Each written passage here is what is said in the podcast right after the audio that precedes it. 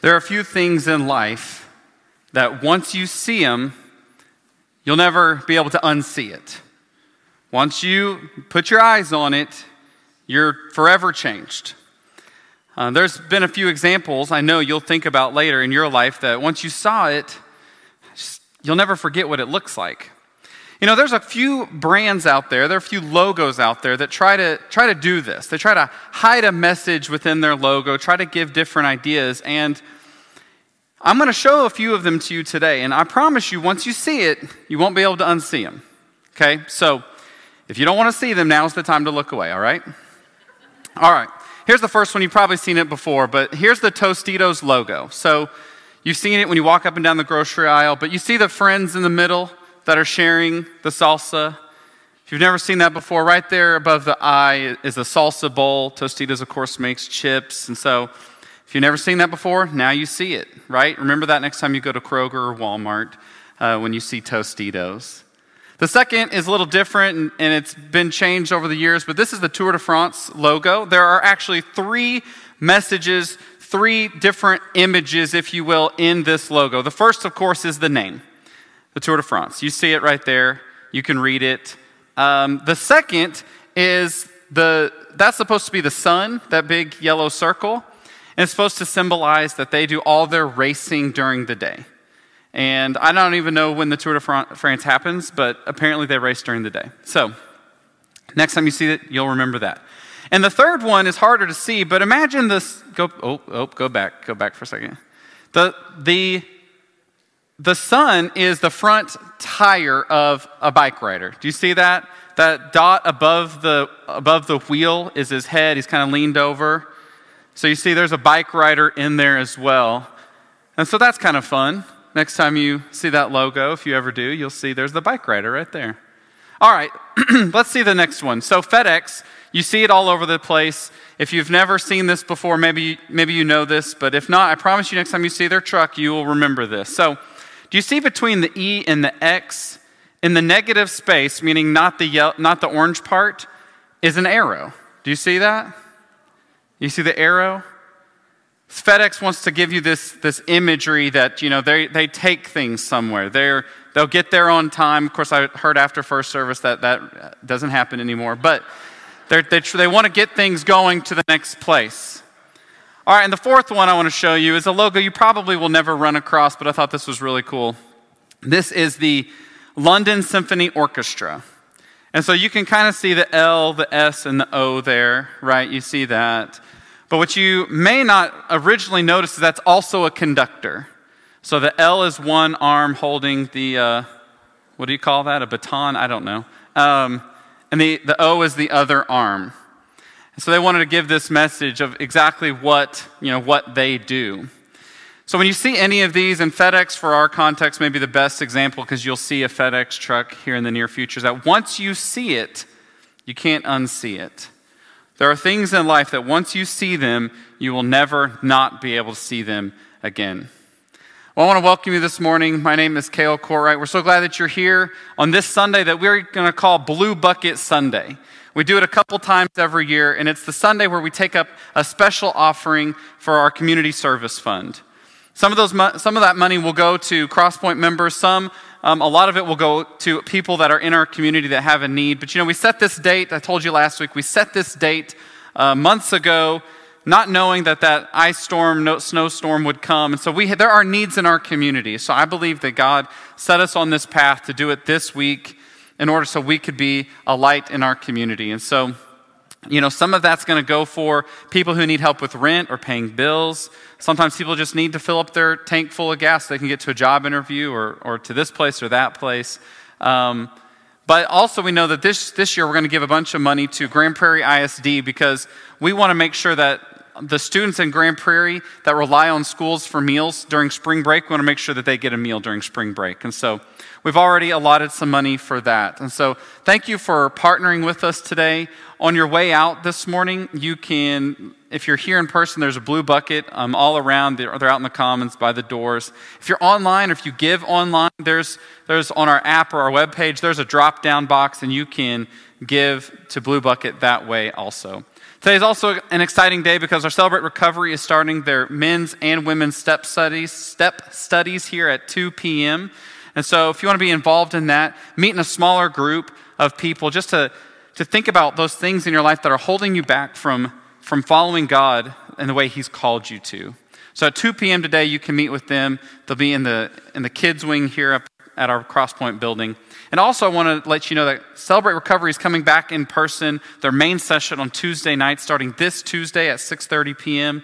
So we invite you there. It's a time of worship uh, to share and hear testimonies. And again, think about those things in our life that we can throw off, so that way we can fully follow God. So we want to invite you to that as well. Tim already mentioned Colossians, but next week he's starting a new sermon series on the book of Colossians. And so um, my challenge to you is to read that book this week. It's short, it's only four chapters, but I, but I don't want to mislead you. It is a rich book. Um, some of Paul's best writing um, is found in Colossians. And so read that this week so you um, kind of have that in your mind coming into next week. And this will be the series leading up to the Easter Sunday. And so we want you to be part of that. Um, one thing I always like to recommend is, is if you sit down and read Colossians and you know, and if it's difficult or it's challenging, go onto YouTube, go to the Bible Project, and they do a wonderful job of just helping make sense of what's happening from a uh, 35,000 foot view in Scripture. So go and check that out. Today we're finishing up our series on 1 Peter called Stand Firm. And what Peter wants his readers to do is he wants them to stand firm in their faith. That while society is changing, while they are changing in their society and society is changing around us, as they're trying to, as they're becoming marginalized, uh, they're kind of being pushed to the side. He calls it, you stand firm in your faith. You don't change in your faith. Uh, I think sometimes we hear the, the phrase stand firm and we think that that means that you know, someone's done something to us and so we need to kind of hit back. We need to stand firm. I'm just, I'm standing firm in my faith. And Peter does a wonderful job of explaining that that's not what we're supposed to be about as Christians. See, he balances this idea to stand firm in your faith with this also this idea that we're going to be doing good works, good deeds in our community, that people will see us, see our lives, and how we treat them, and they will glorify God in the end because of how we treat them. And so the call for us is the same stand firm in your faith even when society changes around you. And you do so with this loving attitude, this posture of love and giving towards everyone. And Peter's going to continue this in chapter 2 today. So if you have your Bible, turn over to second to 1 Peter chapter 2. Uh, if you're online or here, all the text will be on the screen as well. This is one of my favorite passages in all of Scripture, so I'm excited to open this up with you this morning. Let's start reading in verse 4. As you come to him, the living stone, rejected by humans, but chosen by God and precious to him, you also, like living stones, are being built into a spiritual house to be a holy priesthood, offering spiritual sacrifices acceptable to God through Jesus Christ. For in Scripture it says, See, I lay a stone in Zion, a chosen and precious cornerstone, and the one who trusts in him will never be put to shame. Now, to you who believe, the stone is precious, but to those who don't believe, the stone the builders rejected has become the cornerstone, and a stone that causes people to stumble, and a rock that makes them fall. They stumble because they disobey the message, which is also what they were destined for. So, Peter, what he's doing here, he's doing a few things here. One of the things he's trying to do through this passage is he's trying to not only highlight who Jesus is, but also highlight who you are in Jesus. And one of the, the images that he invokes is this image of the temple. Now, the temple was the center of religious life for Jews, and you might could even say just the center of their life. Their, their culture was much more religious than ours is, and the temple was at the center of that. And the temple was built with these huge stones, and in some places bigger than me, bigger than, than multiple people together. And, at the, and in the corner, there would have been the cornerstone. This, this huge stone that everything is built on, that supports the entire structure, the cornerstone. And what he's doing here is he's writing to a primarily Gentile audience, but what he wants to do is he wants to use the Jewish story the same God that they, that they follow was the God of the Old Testament. He wants, to, he wants to widen that story, and he wants to include them in it. So he, used this, he uses this temple language, and he calls Jesus the living stone. Now, that's a paradox because stones aren't living. But Jesus is this cornerstone, He's this living stone. And what Peter says is that you too are a living stone because you are found in Christ Jesus. See, you have been made alive in Christ. But I love what he says there is, but you are now this priesthood. And so the priests were also at the center of Jewish life. That daily people would come to make sacrifices. Of course, annually they would make their big once a year sacrifice. And the priests were at the center of that. They played a vital role. And he says, You are a royal priesthood. You are God's priest. And we might not use that language very often, so just for a second, I want to describe what a priest did. A, a priest is essentially a mediator. A priest is one who stands between. When you can't make a sacrifice because you aren't holy, the priest is the one that stands there and sacrifices it on your behalf so that you are now made holy. And Peter says, using similar language that Paul will use, that you offer sacrifices, and the sacrifice is yourself. You are God's priest to make a offering of a personal sacrifice for the benefit of somebody else. See, when he uses this, this temple language, he's using, he's using communal language. This is plural. See, it's not so much that you are a temple and I am a temple, but it's that we are the temple of God. The church is the temple. See, we come into relationship with other people in Christ, and we are the testimony to the world. And so, this isn't, uh, as we talk about often, this isn't a solo sport. This isn't a solo endeavor. We're not called individually, but we're called collectively. This is who we are in Christ Jesus. And I want to remind us that this is not a social organization, but this is the temple of new believers, transformed by God, coming here to offer sacrifices for the sake of the world. That's who we are, church. We are the transformed people of God brought here together to offer our bodies as a living sacrifice for the sake of the world. So we don't exist for our own self. Just like we talk about with Blue Buck, we talk about in lots of different ways. We don't exist for our own self. Sure, we want you to come in here. We want you to be changed. We don't expect you to stay the same. We're going to help you grow. We're going to help you in any way we can, but we don't exist for our own self. See, what Peter's saying is here is that you have come to know God, and now you're called to be the priesthood for other people. We don't exist for our own self. We come into this community together. This is a good and everlasting community, and that is good news specifically for Peter's first readers. See, they've lost their community. They followed God and they gave up a lot. we talk about what we give up here. But frankly, in our culture, in our society, we'd give up far less than they would have given up. They had this new, good, and everlasting community, and we are also a part of. Church, that's who we are. This is a new body of Christ. This is the kingdom of God. This is who you are and what you are a part of.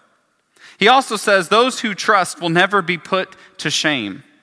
And, and you might have never once felt shame for your faith in Christ but they might have. See, they lived in what we call an, an honor shame society, that the hierarchy was honor flowed up and shame flowed down. And it didn't matter when they became a Christian who they were before, but as soon as they adopted Christ, they, they moved backwards in that hierarchy. And it's the one thing that you didn't want in the first century is to experience shame.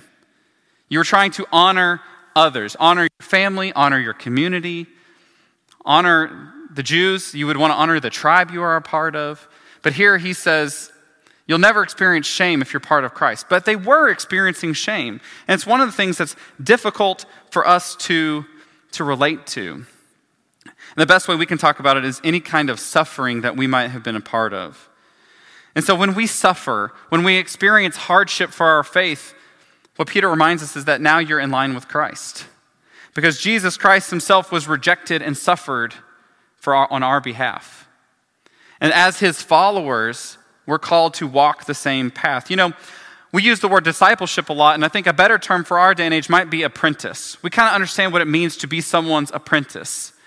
And when we're called to follow God, to follow Jesus, we're, we are his apprentice. We do what he did, which might include being rejected and suffering. And that can be difficult. But we follow Christ come what may. No matter what the world throws at us, we follow Christ. I don't know if you remember the first time you experienced in car navigation. That whether it was built into the car or you had a, one of those Garmin's or if you waited until you had a, a smartphone with a Google Maps or something like that. But do you remember the first time that you could put the Atlas away or put the MapQuest print offs away and just use the in car navigation? I mean, it's like a whole new world, right? I, am old enough to remember before we had those. I'm also old enough to, to have been married before we had a Garmin or a smartphone with an app or anything like that. And so I'll never forget on Savannah and I's first anniversary. We were living in Stillwater, Oklahoma at the time, and we were going to Tulsa to, to eat at a couple places and to go a few places. And so what we did is we had to make a plan, and we had to sit down and put in our address, and we had to, to put in the, the address of the first place we wanted to go, and we had to print that out. And then we, we started it over, and we the second place, we put that in to the third place we wanted to go, and so on and so forth. We had about like six different print offs, right? And here's the problem, young people, when you used to do things like that. If you made one wrong turn, guess what? You're done, right? You're just, you're lost at that point. And I want to say that maybe we got lost. I don't know. Obviously, we found our way at some point.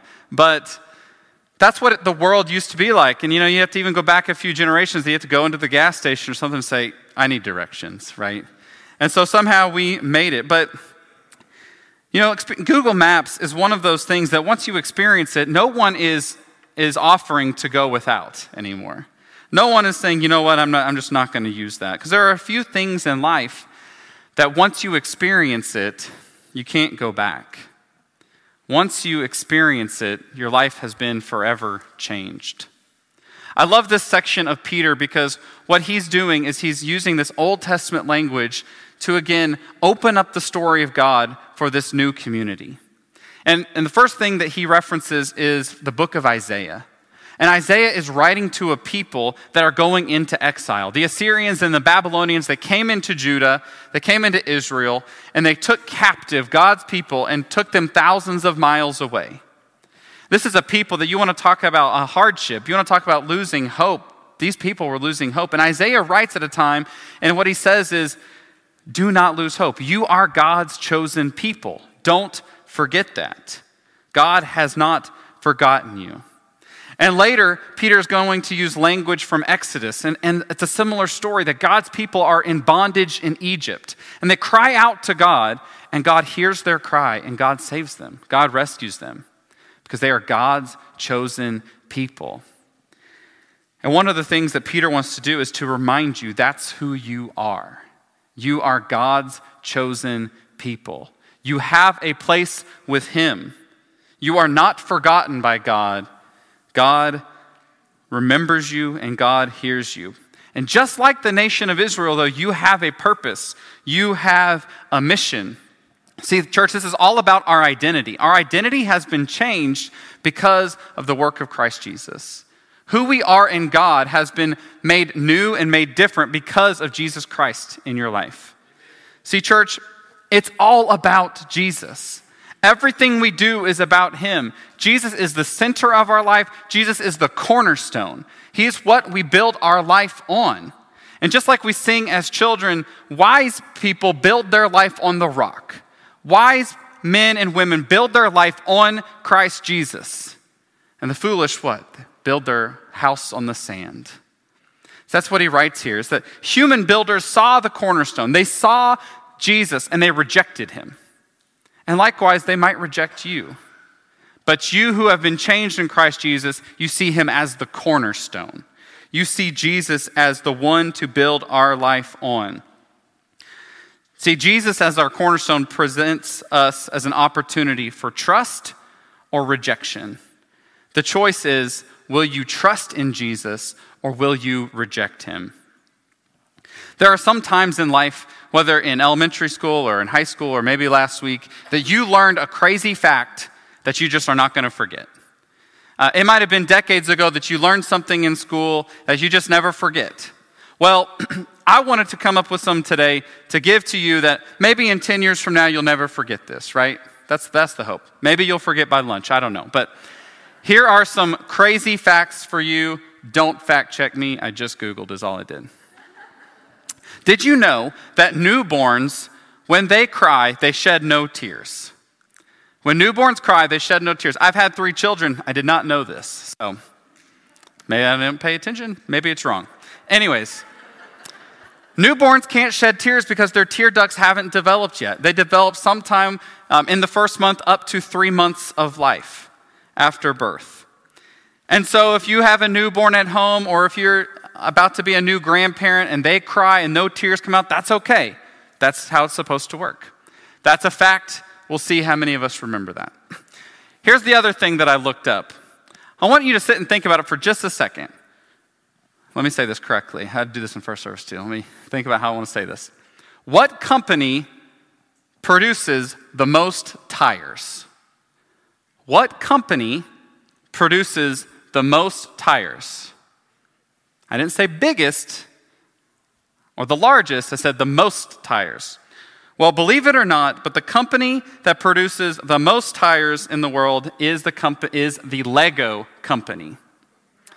They might be really small, but Lego produces the most company, the most tires in the whole world. See, that's a fact that now maybe that you've heard it, maybe you'll remember it. I don't know. But there are some things in life that once you know it, you can't unknow it. Once you learn something, once you know something, you will just continue to know it. So Peter lines out here. He says, You know, Jesus is this living stone. He's a living stone that you can build your life on. But he also might be something that people reject. So for others, he's a stumbling block. But he's writing to the people of God, and he said, For you, he is your cornerstone. And this is how Peter continues in verse 9. But you are a chosen people, a royal priesthood, a holy nation, God's special possession. I've been in full time ministry about 10 years, and if there's one thing that I wish I could imprint on all Christ followers, it's this fact. I wish I, I, wish I knew it in my heart in the way that, that I think Peter wants us to know it. If we can move this head knowledge, this of that God chooses us, that God loves, if we can move it down to our heart and out into our lives, it would change the world.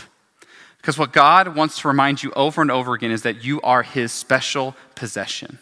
You are His royal priesthood, His chosen people. He loves you more than anything, and that fact will never change. He chose you when you were at your worst, and He will never throw you to the side. And if you can live that out, if you can embody that fact, it will change your life. God chooses you over and over and over again. He chose you at your worst. But it continues. I love how Peter says this, but you are a chosen people, but you are a chosen people, that you may declare the praises of him who called you out of darkness into his wonderful light. See, this is who you are, church. You have been transformed. You have this new identity, but with it comes a task. With it comes a mission. Verse 10 Once you were not a people, but now you are the people of God. Once you had not received mercy, but now you have received mercy. It's this covenant language that he offers us. You are God's chosen people, you are his special possession. You are more important to God than anything that there was. But now you have a task. You're a priest. You have a job to do. You have a role to do. Your job is to declare the praises of Him who called you out of darkness and into His wonderful light. See, church, the world needs our testimony. It needs to know who we are and how we've been changed. This is who I am in Christ Jesus, and this is who you can be in Christ Jesus as well. There was a time that I didn't have mercy, but now I have been given mercy. Praise isn't just something that we do verbally, though that is important. We come in here weekly to declare praises, but we also live it out in our life. The way that we live matters, and we live in such a way that we declare praise to Him. We are His priesthood. We are called to live in such a way that we live for the sake of the world that we declare praises with our life so that others may know. See, we're called to point to Jesus. We're called to keep him at the center. And often we become a distraction. Often we can let our habits or how we've been trans, or how we've been formed by society get in the way. And what Peter reminds us is that we are called to point to Jesus. That we are his priesthood. We offer our bodies as a sacrifice for the sake of others. We have this mission, and God will use you for other people. So we praise him with our life.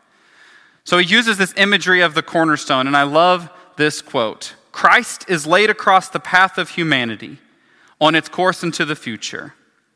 And one cannot simply step over Jesus to go on about the daily routine and pass him by. Christ is laid on the path of humanity as we go forward in the future. You cannot simply step over him and continue going by. See, when you come in contact with Jesus, you have a choice to make. Do you view him as the cornerstone and build your life on him? Or do you stumble and do you fall? See, church, you have seen and you can't unsee. You have experienced Jesus and life is never the same because that. You know him and you can't unknow that fact. And so you have a choice to make.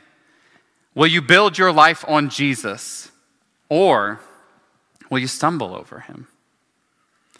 There are, there are most of you in here today have accepted Jesus Christ, but for those of you who haven't, be one of those that Peter says you have received mercy. See, he has an, a free gift to you today. That this is a gift that you could never earn, but that will change your life. It won't be easy, there will be suffering, but it'll be the best thing that you've ever done. Accept Jesus as the cornerstone of your life. Build your life on him, knowing full well that you have been changed. You are his chosen people. You are his royal priesthood. You are his special possession. And so the call this morning is to live our lives as a declaration of praise that we have been called out of darkness into his wonderful light, and the world needs to know that. So if we can help you accept that gift from Jesus today, if we can pray over you in your walk with Christ, won't you come now while we stand and sing?